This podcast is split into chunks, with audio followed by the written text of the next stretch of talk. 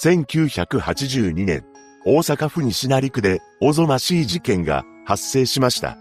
日曜日の朝、一人の男が同じアパートに住む住民を思い込みによって次々と襲っていったのです。さらに、これだけ凄惨な事件であったにもかかわらず、驚きの判決が下されることになります。詳細を見ていきましょう。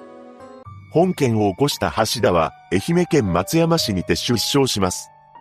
橋田は、学生時代から素行が悪く、中学校に進学してからは、問題行動をたびたび起こし、補導されていました。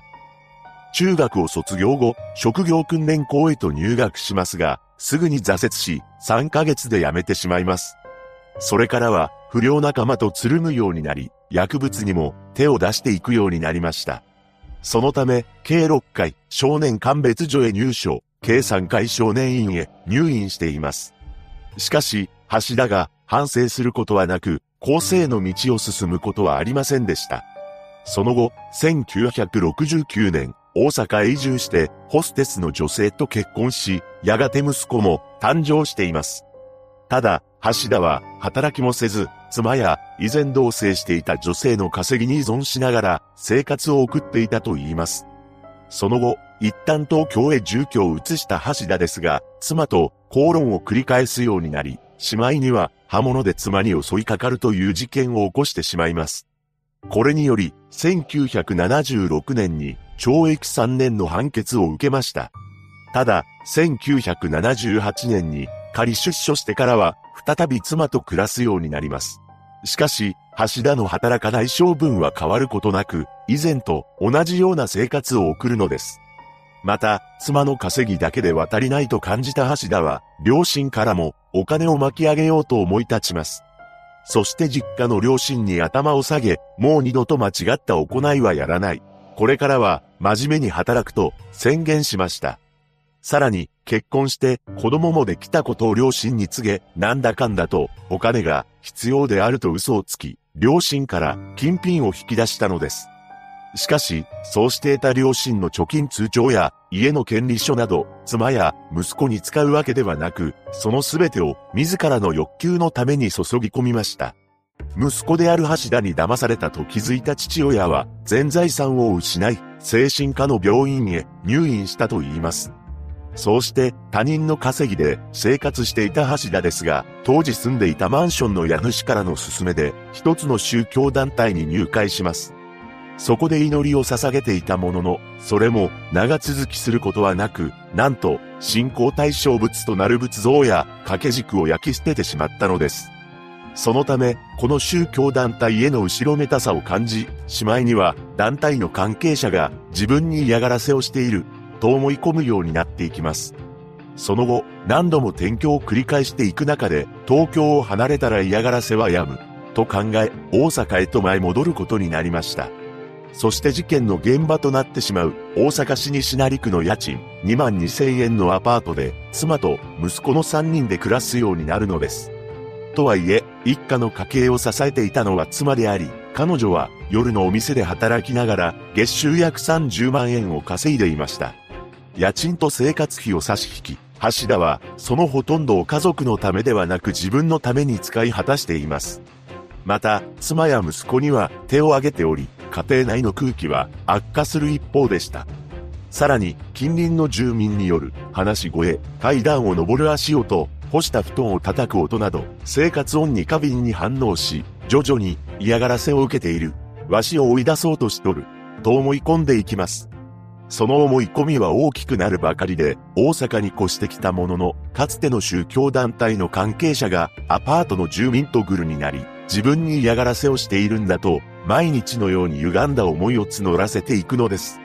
その後、事件の前年である1981年、この年の初め頃から、橋田が住んでいるアパートの近隣住民たちは、橋田の様子がおかしいことに気づき、橋田のことを不気味に思うようになっていきました。さらに秋頃には、住民の一人が、橋田の様子がおかしい、と、西成署へ相談しています。しかし、署員は、単なる夫婦喧嘩でしょう。何かあるようだったら連絡してください。と、まともに取り合おうとはしませんでした。そして妻は、橋田の言動や気候に耐えられず、自ら命を絶とうとしたのですが、この時幸いにも、一命を取り留めています。その後、息子を連れ、藁にもすがる思いで、宗教団体へ入信しました。そして事件当日、1982年2月7日、橋田は、この日、自宅で深夜2時頃に就寝していますが、熟睡することはできず、うとうととしていました。ちなみに橋田は常に枕元の布団の下に包丁を隠しながら眠りについていたと言います。午前9時30分頃、橋田にある声が聞こえてきます。録音テープ。もちろん、これは橋田の思い込みでしたが、橋田はこの声で目が覚めました。そして橋田は次のように思考を巡らせます。この声は、かねてから嫌がらせの話し声や、物音を録音しておいたカセットテープのことだ。そう思った橋田はカセットテープを探しますが、どこにもありません。そこで、そばで眠っていた妻に、お前、テープはと尋ねます。しかし妻は、そんなもの知るかと、橋田をあしらいました。これを聞いた橋田は、妻がテープを誰かよその人間に手渡して、そ知らぬ顔をしていると思い込み、あろうことか、妻を手にかけようと決意したのです。そして布団の下に置いてあった包丁を手に取り、妻に襲いかかりました。さらに橋田は当時11歳の息子にまで牙を向いたのです。その後、橋田は思い込みであったにもかかわらず、日頃から自分に嫌がらせをしている住民たちに復讐しようと決意し、9時50分までの間に次々と悲劇が起こってしまいます。一方で、2軒隣の住民が橋田の部屋から聞こえた悲鳴に気づいて通報を入れていました。しかし、この時すでに橋田は林家で犯行に及んでいたのです。橋田は右隣の部屋へ侵入し、3名の方を襲っています。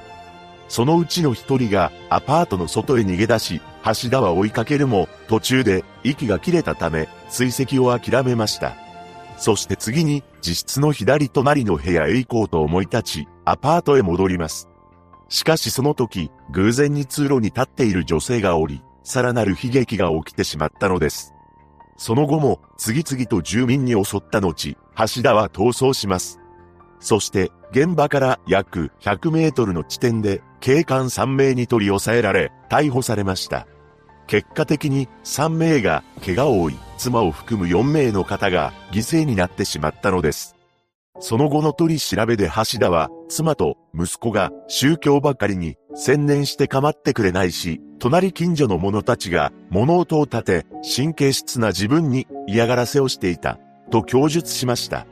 そして1984年、意外な判決が言い渡されたのです。それは無期懲役でした。これには、刑が軽すぎると疑問視する声が上がりましたが、事件当時橋田は心神耗弱の状態にあったと判断されたため、このような判決が下されたのです。心神耗弱者は意思能力はあるものの善悪を判断し、それに基づいて行動する能力が極めて低下した状態であり、刑法39条によると、心神耗弱者の行為はその刑を減刑するとされています。一人の男の思い込みにより引き起こされた本事件。心神耗弱の状態とはいえ、被害者や遺族の無念は計り知れません。また、住民たちは西成署へと相談していただけに、事前に対応ができなかったのかと悔やまれます。被害者のご冥福をお祈りいたします。